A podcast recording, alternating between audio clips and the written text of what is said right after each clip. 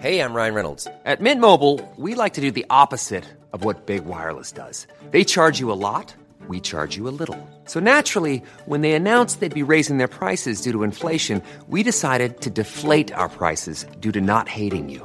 That's right. We're cutting the price of Mint Unlimited from thirty dollars a month to just fifteen dollars a month. Give it a try at mintmobile.com slash switch. forty-five dollars up front for three months plus taxes and fees. Promo rate for new customers for limited time. Unlimited more than forty gigabytes per month slows. Full terms at mint mobile dot com.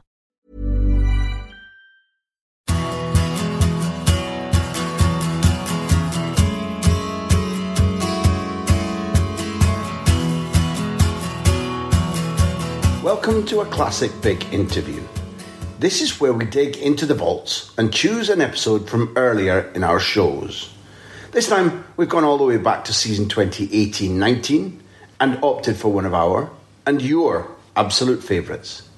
This is what I had to say about it back then. Do enjoy.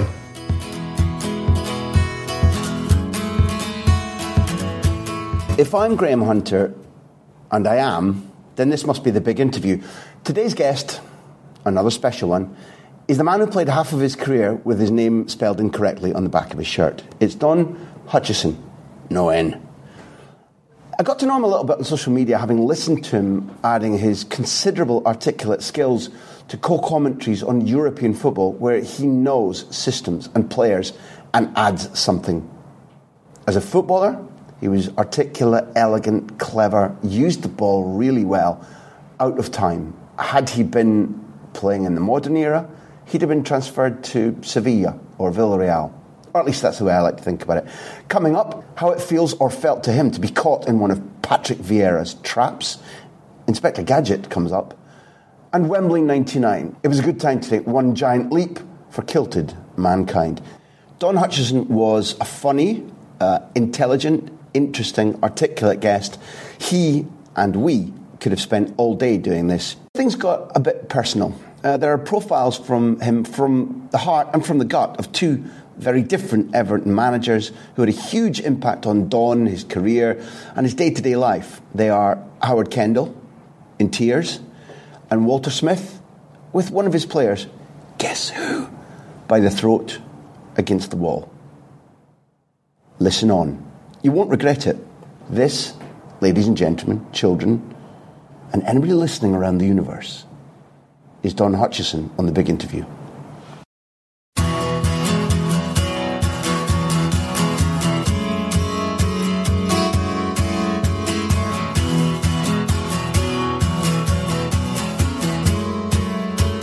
We love craftsmen, uh, Don Hutchison. We love um, elegant footballers on this podcast, people who love the ball and could use it well. And that's one of the many reasons you're here. I was just thinking, who's coming in? One of the many reasons that you're here. Um, you were that. But what we often do, and it's quite an, a basic technique when you're having a conversation with somebody, is to go back to origins. Don't always do that. But there is a name um, which I possibly can't pronounce, but does fascinate me. We did this with uh, Michael Carrick uh, because Wallsend Boys Club, mm. and I think it was called The Box or something there, this tiny little wooden room where there was no space, too many people, yeah. and therefore what you did with the ball was I crucial. Could see it. I'd like to know a little bit about Redheugh. Redheugh. Redheugh. Oh, get out of yeah, here. Yeah, Redheugh Boys Club. All the sort of football work was done in the central hall where we used to have a couple of benches just turned over for goals. Yeah, I remember um, that. Softball. Um, and then you just learnt your skills. And we used to play a game called Doors where everyone would basically have a door and that was your own goal. So do not let any goals into your goal uh-huh. and score in the opposition goal. It was real. It was intense, you know. It was, it was kids playing that sport, that game with with... with, with so much ferocity because everyone's teenagers, everyone's twelve, thirteen, fourteen, and that's where you start from. And everyone wanted to win. Yeah. And everyone was just as good as each other. You know, really? So, yeah, absolutely. If a coach had walked in and and through those three or four years tried to tell you which ones were going to make it as a pro, he'd have, he'd have had a hard task because everyone was at a very, very high standard. What made the difference in the end? A lucky break. Um, I we were winning trophies for fun, Redheugh Boys Club. I think we set a sort of not official Guinness Book of Records, but we weren't far away from something like three years unbeaten, winning every league game, winning every trophy, because we had a fantastic side. Um, and then a friendly game appeared against Newcastle United, uh, and Newcastle wanted the friendly to be taken on, and I think we were about seventeen at the time, and it was a it was a chance for us to to play in front of Newcastle United and their scouts, and we always sort of got wind. As a teenager, you get wind when there's a scout there. There's a man standing there with a big Adidas tracksuit or Puma tracksuit on. You're going, he must be a scout. He's not a dad. And you sort of, right, you, you up your game a little bit, and it was a game where I just had one of my most perfect games I've ever had in my life, and I scored a couple of goals and we destroyed Newcastle, and then one of their youngsters just lost his head and just smashed me with a two-footer tackle and broke my knee.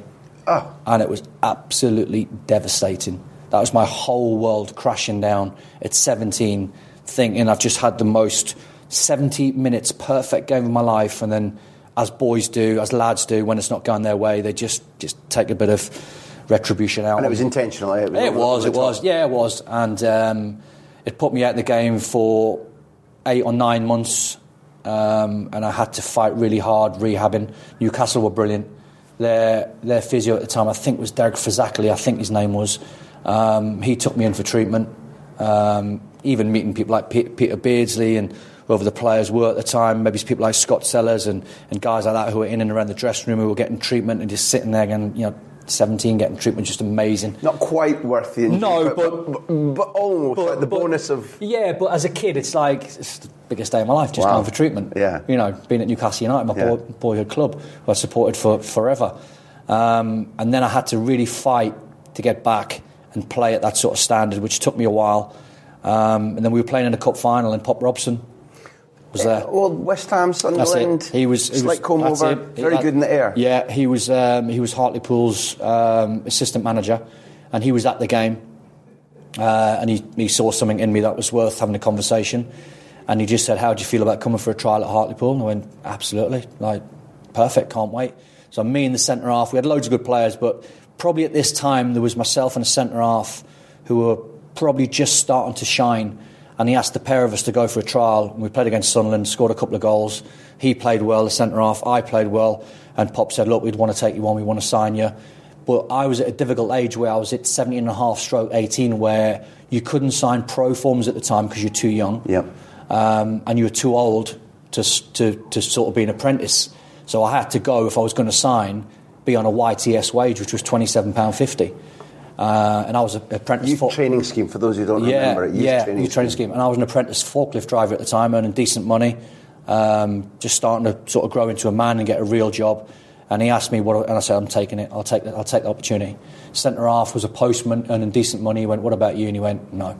He went, not going to go for it. He went, I want to, I'm earning good money doing this. And we walked away, and I went, are you mental? I went, this is a chance for us to have a trial. It's never going to come around again. He went, no, he went, I'm earning good money. This is what I want to do. And I signed for Hartlepool, uh, and correct me if I'm wrong, from, I think I was probably there eight, nine months, and I went to Liverpool. Something like twenty-four league games. Incredible. And you're at Anfield. Incredible. So and he must have been absolutely kicking himself. Graeme Souness said to me when I was at Liverpool, and, and it was one of them light bulb moments where he said to me, he said, you do too much running for a central midfield player. And I went, what do you mean, Gaff? And he went, one day, he went, you will learn to let the game come to you. And I walked out of his office, and Jamie Redknapp said, what did the gaffer say? And I went, I've got no idea. I said, I don't know what I, I said, I know what he said, but I don't know what he meant. Because I was eighteen, eighteen and a half, nineteen. And I sort of brushed it off. And then years later, I was at West Ham, and I had a game where it just came so easy. And all I was doing was, I felt like I was standing still. And I was just like a buffer. I think a large part is, is, is experience. And I was a cross-country runner. That was that was me. I was box-to-box. I was a cross-country runner at school. So I took that into my early days at Liverpool. And when you get thrust into the first team then, and you're in a midfield three of yourself, Ronnie Whelan and Jan Molby, it's almost like you go, right, well, can I be as good as Jan Molby? No. Can I be as good as Ronnie Whelan? No. At that time. So what can I bring? I can bring legs. I'll do the thing that I know I can do. Exactly, and I can do it. I can do it so easily. So I'll give them the legs. They can have all the ball. We can play well. We can win games, and it's a team game. And the three of us hopefully excel, and we do well. Uh, so what I was doing was constantly just being on the move and covering between twelve and fifteen miles a game. And Graham was probably looking at me as a central midfielder, as he was, thinking, he's just doing too much running. Mm-hmm. He's great because he's getting in the box. And Graham could probably understand what I was doing because of the players I was playing with. Mm-hmm. But on the grand scheme of things, he probably knew that I probably could, couldn't sustain that for ten years, because you can't. And at some point, you've got to try and find the football intelligence to then play in midfield. Mm-hmm. Wasn't Molby one of those guys that let the game come to him? Absolutely. Then? Well, he was he was the guy that, you know, unfortunately, I think when people judge on how Jan was as a player, they'll probably say, didn't come out of the centre circle, did he? And he probably didn't, but he probably did. But he was just an unbelievable passer of the ball. Wasn't he? Free kicks, penalties, you know, strong as an ox. Couldn't get the ball off him in training. Um, intelligent. There's players playing now um, where you look and you think they haven't got the the vision. And the vision's not necessarily having the vision to pick a pass. It's, and we call it in the game, you know, taking pictures and checking your shoulders, as in if, if a right-back gives you the ball, if you're playing central midfield for Liverpool and Rob Jones is just about to give you the ball, you should already have a vision and check your shoulders, what's on before the ball's coming. I think some younger players now tend to react when they get hold of the ball. Mm-hmm. Ross Barkley comes to mind. Mm-hmm. He's a player with so much ability, but he doesn't see the picture quick enough. Mm-hmm. And he'll get better. And when he starts checking his shoulders and, and, and not be so much square on, be side on when you receive the ball, get yourself on less touches. You know, but square on, side on, you're talking about like just knowing what's behind you, because the ball, you know the ball's going to come to you, and you maybe just corkscrew your body half a turn and take the ball on the back you foot. You don't need a touch no, or half touch. The, the easiest way to try and describe it is if you're if a centre half is giving you the ball and you are square on to him, you can't see what's behind you. So if you get side on and the ball comes to you, you've got your peripheral vision to the left-hand side. You know the ball's on its way. You know where your midfield players are. Can you just pop it off one touch because you're under pressure? Can you take it on the back foot and then pick a pass? And you get all of this with experience, mm-hmm. but also you, you you do have that. It's inbuilt quite early on. It's it's that's not something the coaches should have to work too hard on to teach you. You know, if you're in a central area, and I I, I remember going back to a game where I played for Everton against Arsenal, and it was a, I think it was the second last game of the season when we got destroyed and Tony Adams scored four one. Yeah, four one, and we stayed up on the last day of the season the week after against Coventry with a one one draw.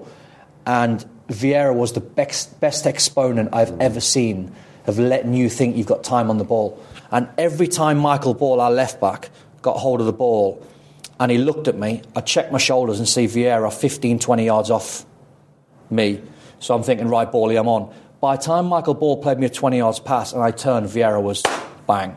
And he was doing me every single time. And I was going, this is a joke, because every time I'm looking, he's twenty yards away. He was covering the amount of ground up. And basically what he was doing, he was setting traps for me. He was going, go on, you think you can get hold of the ball. And by the time Michael Ball rolls you the ball, which was ten, fifteen yards, he can cover that ground over ten yards in, what, two seconds? And Three he's, seconds? He's got, apart from, and they're covering the ground, because for anybody who doesn't remember Vieira, he's got legs like stilts. Yeah. But the other thing is, m- my memory of him was that he's got a tremendous anticipation. So that even before that first move, when he's it's a beautiful phrase to set the trap. Yeah. His head is going, I know when I'm setting off. I know when Michael Ball yeah. is going to pick the pass. Also, he had telescopic legs. Yeah. They used to come out like Marvel. Co- Spent a gadget. Exactly like it's, it's this long. Now it's like oh, yeah. and it's round about, and, and it, the, the the foot his foot had a hook on it. Yeah. Like Long John Silver, because yeah. the boot's straight, and then it's like oh, it's hooked round, it's nicked the ball off me, and he's away. But can you imagine having that intelligence where? Not only was Vieira looking at me and looking at my position, mm. also looking at Michael Ball, mm. looking at the distance that Michael Ball had to play the pass to me, twenty yards, mm. knowing not to set off too early. Yeah. If he sets off too early, I can hear him, I can feel him, I can breathe him. I just pop it back to Michael Ball and go, you've just wasted twenty yards there. So all that, all that football intelligence, which happens a million times a game to different... different. It's it's a wonderful thing when you see it. Yeah. And even, it's even better when you've had it done against you. Because it'll never leave me. You made me think of two names. So Molby was one. The other one is a, a guy that we share respect for in the way you've been describing reading and position, body positioning, and, and it's Busquets. Because, mm. um, well, I, I know already I've cheated. I know what you think about him. But he mm. also... Uh, meets exactly the spec you've been talking about, about the yeah. central midfield player who sets traps, who reads things, and you, you, you take a lot of fun watching him, or you have done yeah. watching him play, right? Love him. Absolutely adore watching him play, because the game, to some people, comes very easy, and he's one where you think he could play at least forty, because his football brain it seems to be bigger than anyone else's. He probably doesn't cover the amount of ground anyone else does um, for Barca. Um Granted, he needs the legs in and around him, but still take nothing away from his ability and how he can manipulate the ball, his body position, knows when he's being closed down, knows when to take one touch, two touch, uh, knows when to play a forward pass. I think when a lot of people lazily watch football and watch people like Busquets and Michael Carrick, they think the, they think they just pass the ball sideways and backwards, which is not true. Busquets is one of the best exponents of taking it on the back foot and banging it into someone like Messi, banging it into to Luis Suarez, the, the so-called better players, but I'm using that loosely because yeah. they're the match winners, instead of just going five yards and being safe. You saw the passes, you saw the risks, and you had the ability to deliver them. Were you ever scared of doing that? Or did you Never. ever reach a point where you doubted, I'm not going to do that because Never. this might happen? Never. Never. Ever. You lose a bit of confidence, of course you do. Every player goes through that. Um, and it does happen where you might just see a killer pass, but you've given a few balls away, mm. as in half a dozen balls, and then you go, right, what you've got to do now is just go back to basics. When you're young, we in the game we call it the Hollywood ball. When you give four or five away, you try to then go for the spectacular yeah. to try and redeem all your confidence back in one hit. And it never works because you've given that one away. Then all of a sudden you are digging for so much confidence and trying to yeah. find something. Whereas when you get a little bit more experience and you give a couple of passes away, the first thing you do is go safe. And you build your confidence yeah. over... A short, a shorter period of time, yeah. and then when you feel as though you're ultra confident, you go for them passes again. Mm-hmm. But over over weeks and months, I wouldn't imagine I ever went against my principles about taking risks. Maybe in a game, or, or definitely in a game, it would have happened at some point. Mm. I don't think you could sit here and say I, I never lost any confidence, because it goes through every player at some point. Where when you're playing well, and I mentioned before about Jan and, and, and Busquets and Michael Carrick, when the game's easy, you can just have a picture in your head. I know where Trevor Sinclair is out on the right-hand side. I know the distances that he's away from me. I know how fast Trevor can run. I'll take one touch and I'll put it in the space. When you've lost that confidence, you mm. overthink it. Yeah. And then you see it, you know it's there, you question yourself. This is all inside one second. Y- y- yeah. And then you go, what I'll do is I'll take one more touch. You're dead. It's not yeah. on anymore. What's your peripheral vision like, do you think? Very good. I always thought that was one of the strongest parts of my game, and my coach at Redheugh Boys, Terry Ritson, said that is the strongest part of your game. Your vision, you've got to have it, because if you haven't got the vision, how can you execute the pass? You've got to have it. You've got you, you, you've got to when you, you've got to find a way of not just staring down at the ball, because your peripheral vision is then lesser than what it should be, and you try and find a middle ground, and it's it's, it's ridiculously hard to try and explain. And it's actually difficult to try and put it into words, but you've got to be sort of staring into not almost no man's land, but not staring at the ball, not staring on who's passing you the ball, not staring on where the pass is eventually going to go, but you're staring in a sort of central area where you can see probably all three. Right-hand side, you know the ball's coming in. Left-hand side, who's making the run. And then it all sort of comes together. Kenny, mm. does he make a mean beans on toast? Did I don't you, know. Did you truthfully nick round to his house? We did. With Jamie to watch football of a night. We did, and we didn't. We didn't nick round. What happened was, um, I think it was was it Canal Plus, um, which was showing the French um, league at the time. Randomly, I think on a Thursday or a Friday night, back in the early nineties. Um, and Jamie was obviously tight with with Kenny because obviously Harry. Harry. Um, and Jamie got the invite to go around for dinner.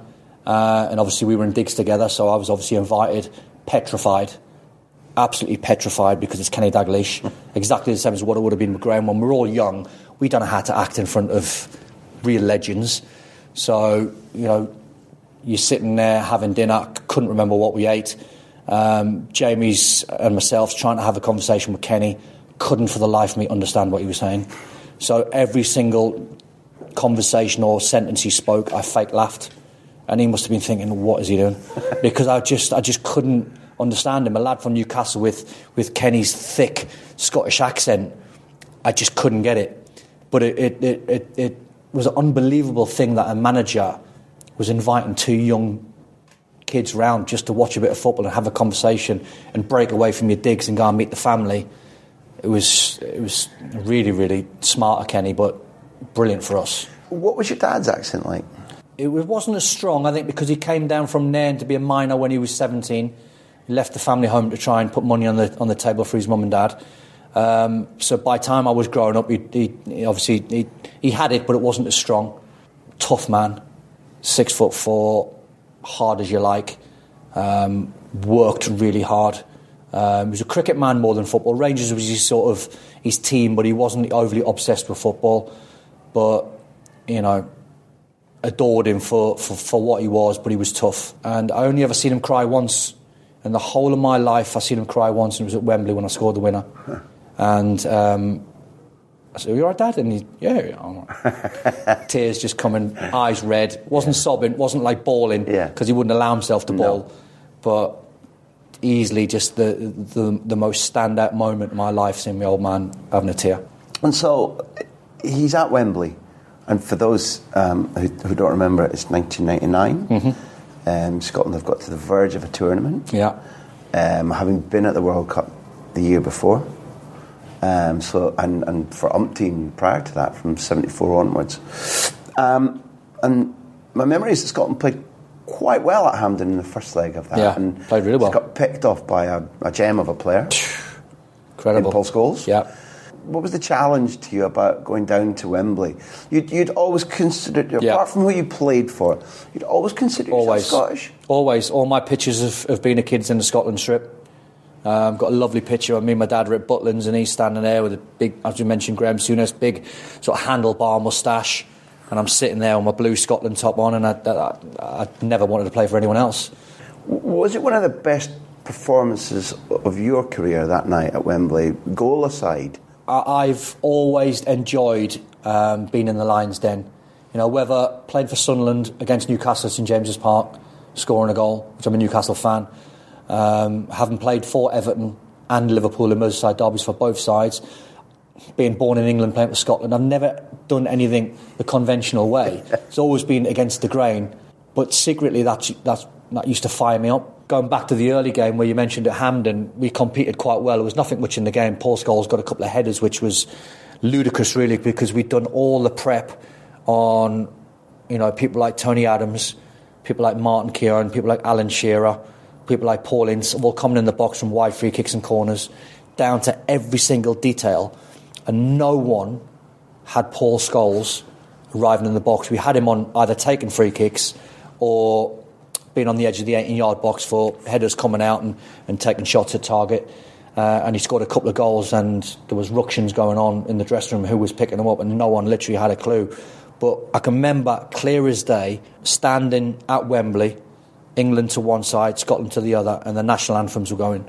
And when the when the Scottish nas- national anthem went off, the, not abuse, but the boos inside the stadium was so loud, it can either make you sink or go, this is what football's all about. Yeah, and and I always had, had that in my belly. The, the, the tougher the task, the harder the environment. I'd like to think that's what got me going, and I played it probably my best. I'll show you. Yes, exactly that. I've not seen the, the game for, for quite a number of years, but whenever I see it, and, and my memories of the game, was every single Scottish player in that eleven outplayed the English. Mm-hmm. In every department, wherever you want to look. Have you ever jumped that high? No. Is, is that the highest you've ever jumped ever, in your career? Ever. Again, I think it's just... It was a big jump. It, it was just ridiculous because things things happen in football every now and again when you're at your, at your peak, and you see things coming an absolute mile off. Wow. And we kept hold of the ball, and the passage of play was brilliant. Um, Neil McCann got played in down the left-hand side. And Neil was a very good cross with the ball. He, he he never really whipped them hard and low. He always had a, an appreciation for, if it was Billy Dodds going to the near post, he'd whip it in hard and low because Billy probably wasn't as good as what I was in the air. Likewise, if he saw me in the box, he wouldn't try and drill one hard and low. He'd stand it up for me. And as he stood the ball quite deep towards the corner flag, I had so much time to judge the flight of it. And that's probably where, again, you see the vision. Mm-hmm. And and it was floated beautifully. And all I had to do, I say all I had to do, was just make sure the timing of my jump was on. Because mm. I knew I had the run on Tony Adams. Mm-hmm. And you're right, it was one of them where I don't know if it's adrenaline, I don't know what it is, but it was easily the highest I've ever jumped. The timing was brilliant. It wasn't the strongest of headers, Um, Billy Dodds trying to nick it as it was going over the line, which I would have been fuming. And my boy always claims it was a, it was an own goal. And I went, what? Own no. goal? He went, David Seaman should have saved that. Technically, it's an own goal by the keeper. He just doesn't want to give me any credit. No, no, no, no, no. It's, it's not. I know. It's a thing of absolute towering beauty. Yeah, and uh, easily probably the biggest thing that's ever happened in my life. And your dad was there. Yeah. We are lucky enough to have people who support us. Bet three sixty-five, they've sent you in a couple of questions. Um, one that I like. If you had the chance to manage any of your former clubs, which one would you pick and why? I'd probably go towards Hartlepool. I would. I would. It's it. It was, and I know I'm, I'm digressing away from what the question is because it's about managing. But I think I have my whole lifetime, the purest football I ever played was Hartlepool. I wasn't playing for any money. I was earning twenty-seven pounds fifty a week. I spent twenty-seven pounds fifty a week. There was a sports shop around the corner, which I think I got my first pair of Copa Mundials from, which is easily the best boot ever made. uh, and the guy in there was just amazing because he let us, as Y T S boys, put something like a fiver down. You take the boots and we just went in every couple of weeks and chipped away at a couple of quid. Uh, you weren't... You, you had one pair of jeans, one pair of trainers, a couple of tops. It is. It was what it was. You weren't playing to be a superstar. You were playing to get your foot on the ladder to be a pro, and that easily was the purest time to manage. I think the biggest club I've played for would be Liverpool, so to answer the question it would be Liverpool.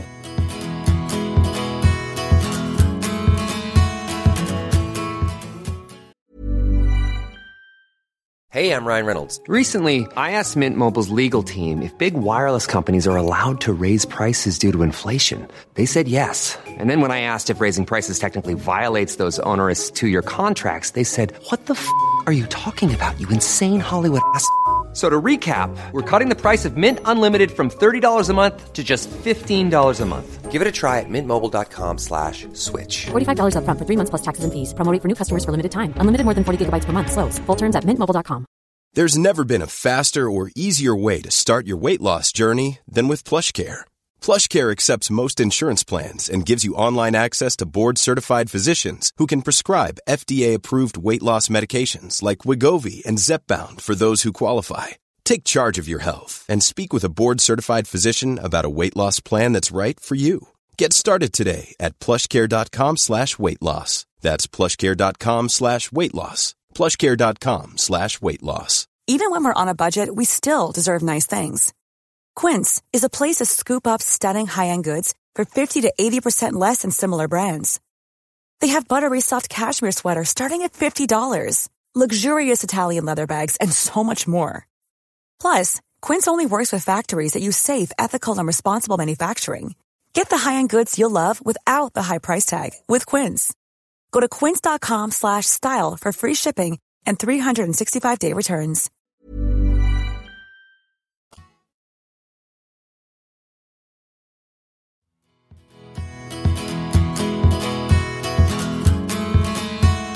You were born at around the same time as Pep Guardiola, and in the year that you were born, Everton were English champions, mm. and they were driven by the, the Holy Trinity, yeah. as they're called.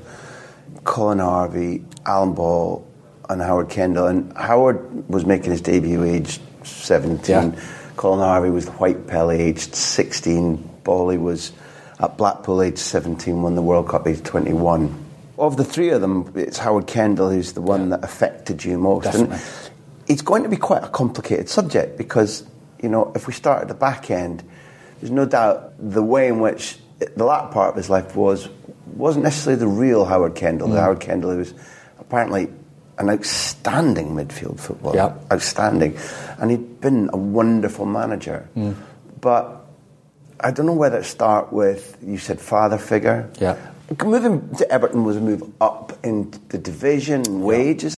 Yeah. What was it about him and Everton and, and you that, that mattered so much to you? Because certainly in his only season of coaching you at Everton, things weren't, you know, what you'd have wanted it to be. Yeah. The the, uh, the Johnsons, he, the, the money wasn't there. The, yeah. the squad probably yeah. was a bit thin, it was a, it I was, guess. Yeah. Truth be told, it wouldn't have mattered at the time who was the manager of it because I would have gone there in a heartbeat. Because I wanted to be back in the Premier League. Uh, I love being in the Championship. Again, you talk about pure football. and it's relentless. You have to be durable, you have to be tough, you have to be physically fit, mentally fit to play Saturday, Tuesday and complete something like sixty, seventy games a season. So a brutal league to play in, but a good one. But the sprinkle of Everton and Howard, mm. it was a no-brainer. Mm.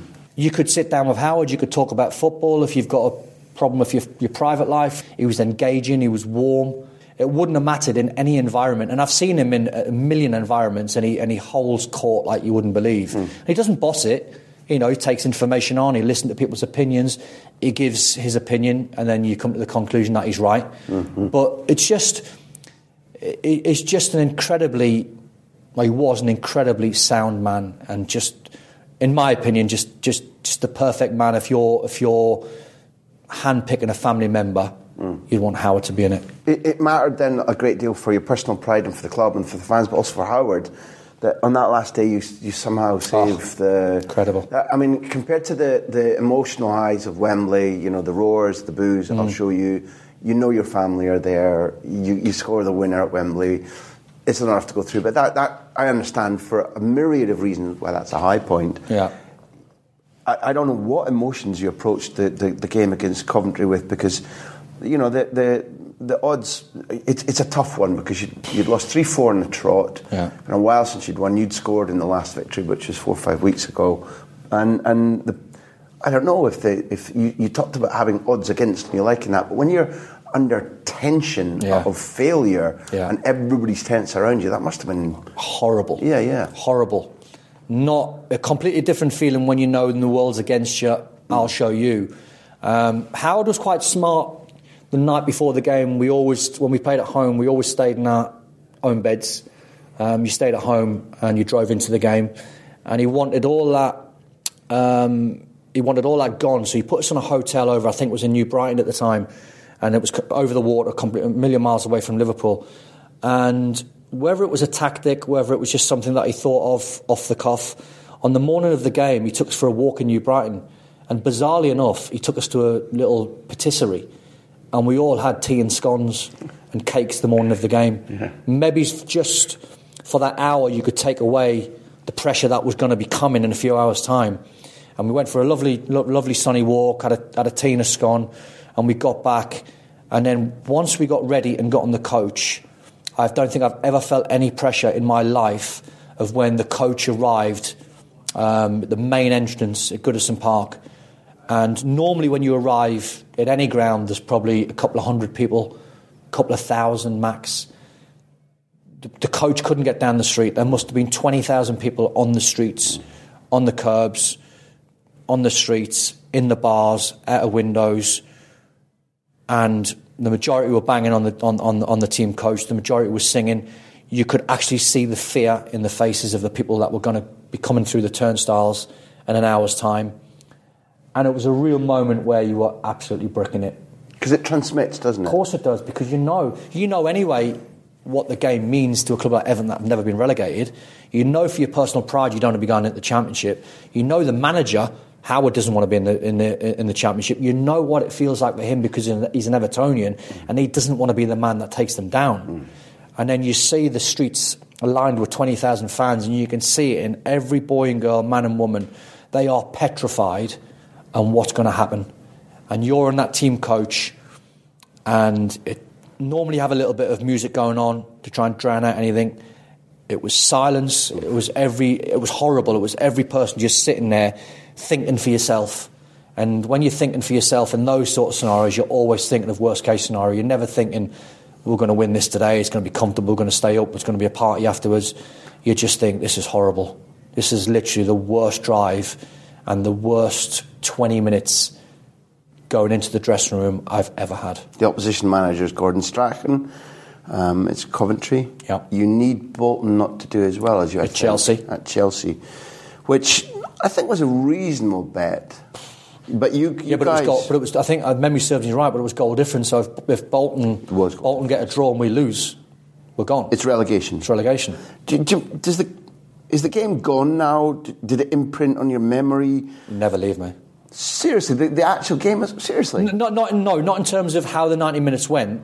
The before the game, Um, bits of the game where Gareth Farrelly scored the best goal he's ever scored in his life with his right foot, which he had no right foot whatsoever, and he stuck it in the stanchion, and we all just dive on him in the corner flag. And then all of a sudden, I don't know at what period of the game he scored, no idea. I've got no idea on what the team talk was like at half-time. I can remember the, I remember the team talk before the game. Half-time's a blur. The second forty-five minutes was the longest game of football I've ever played in my life. I don't even know what the score was at half-time. I don't know who were one nil up. I don't know if it was nil-nil. Oh, okay, nil. Then I'm surprised. Okay. Um, and then Dion Dublin scores. Yeah, very late. Very late, which felt, again, I don't know minutes, but it felt as though if you could take me back and you go, Dion Dublin scored, how, how long's left? It felt like twenty minutes, even though it might have been five. Mm-hmm. I don't know. Because the game was just so slow and we had no real clue how the game was going. No, I tell a lie. There was parts of the game we didn't know how Bolton were getting on at Chelsea. Then we realised through the fans how the game had gone. But still, one more goal for Cov sends us down. Yeah. We needed the point. Uh, and then the final whistle went. And then, it actually it's quite emotional. And then Howard was on the pitch. Adrian Heath was on the pitch. Viv, Viv Busby was on the pitch. The crowd then were on the pitch. Just raw emotion, relief. No, no celebrating. I don't think that would be the right word. And I don't think we've, we we were celebrating staying up. It was the fact of, thank God, that game's over and we've survived. Just relief. Everton should never, ever no. be in that position ever again. And I heard Howard and saw him crying like a baby mm. in the uh, in the boot room. And I've gone in, didn't turn the light on, just shut the door behind him, sat with him, embraced him. Uh, I was quite okay. I wasn't emotional. It is emotional now speaking because yeah. obviously we've lost Howard. Yeah. And I'd love, I'd love ten seconds with him again, just to do exactly the same thing. And he that. let it all out. There's a, an agent I used to know way back. I don't speak to many football agents, but back in the nineties, it was really important to know one or two. One of them told me a big story about how Marco Materazzi, mm. thug, tattooed. Wow, um, what was it? Well, he sort of he, he, he brought it on himself with Zidane, didn't he? I thought he did. He abused him and he got headbutted in the Never chest saw that player at Everton. No. Never, well, ever.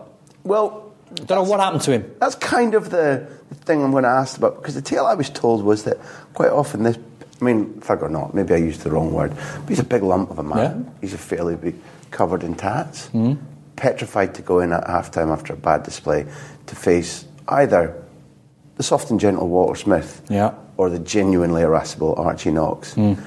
Does that ring bells with yeah. you? Yeah. Marco came over and we were building an unbelievable side on the Walder. We'd signed um, John Collins. Uh, we'd signed Marco Materazzi. Yeah. Olivier Dacourt. Dacourt could play. Nice. Kevin Campbell from Beautiful. Turkish football. Yeah. We already had a good crop of youngsters, people like Michael Ball. Uh, Richard Gough came at, at thirty-nine, I think. Dave Watson at thirty-eight.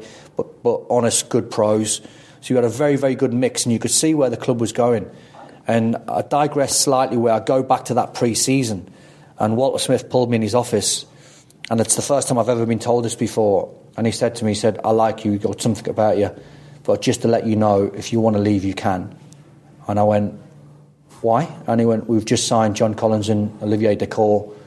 You ain't going to get in. Uh, and I went, I will. And I went, I'm not leaving. And I, he went, why'd you say that? And I went, because I'm better than them two.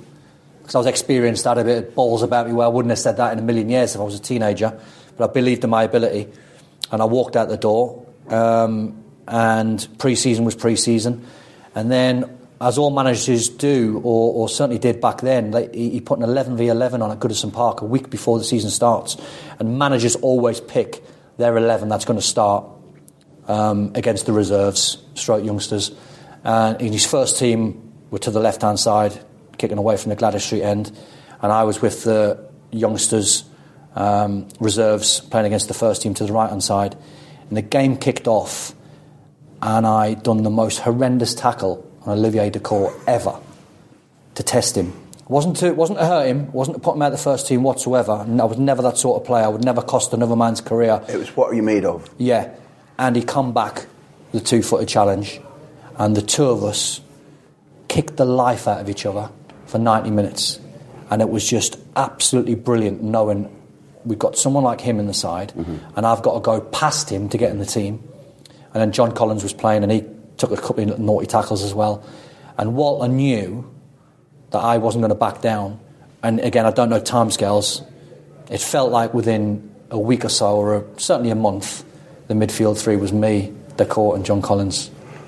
And it was all because I said, I ain't leaving, I'm better than them two. And probably all to do with how that ninety minutes went. And of course he was going to play, and of course John was going to play. But I think, I'd like to think Walter saw enough of me, mm-hmm. character-wise, to half think, no, no, no, we need him in the side as well. Well, you read Walter well there, because, you know, for all his abilities, whatever else he is, he's, he's a hard man. Very hard. Very. And Archie, for all that underneath, he's probably uh, uh, not quite what he appears. He's probably the one who's had more players. I had, I had, I had the most strangest thing happen to me under Walter. We played Leeds at home, and I think the game was nil-nil, and I played really well. And Walter took me off with about twenty minutes to go, and the crowd have booed his decision. And I'm sitting there, and I could feel Walter not even looking at the game anymore. He's now looking down the the, the, the subs bench for a reaction, and I could feel it.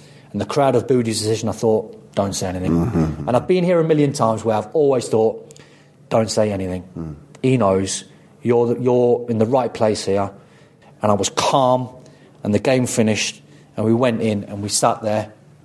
There was probably about thirty seconds of silence, and then Walter let rip at me for my reaction, and it was it was perfect. I never never done a thing. And he caned me, and he went after me, he went after me, and he was prodding me, and he was nudging me, and he was provoking me, and everything on my shoulder, the monkey on my shoulder was going, "Don't say anything. Mm. You're right. Gaffer's wrong." The other monkey's saying, "You're gonna have to stand up for yourself, yeah, because you're looking a little bit weak." And I stood there and I thought, no, I'm not going to say anything. And anyway, he went on and on and on until I snapped. Mm. And I was about twenty-four bottles of Lucozade and some waters, and I picked up the Lucozades and I threw them in the air. And I went, don't be coming for me. I went, the crowd out there have let you know how bad of a decision that was. Well, it's exactly what he wanted. Now he's got every right now being the manager. He ran over, got me by the throat, stuck me in the showers. Literally, I felt like he lifted me off the wall by an inch or two. Get home, you'll never play with this club again.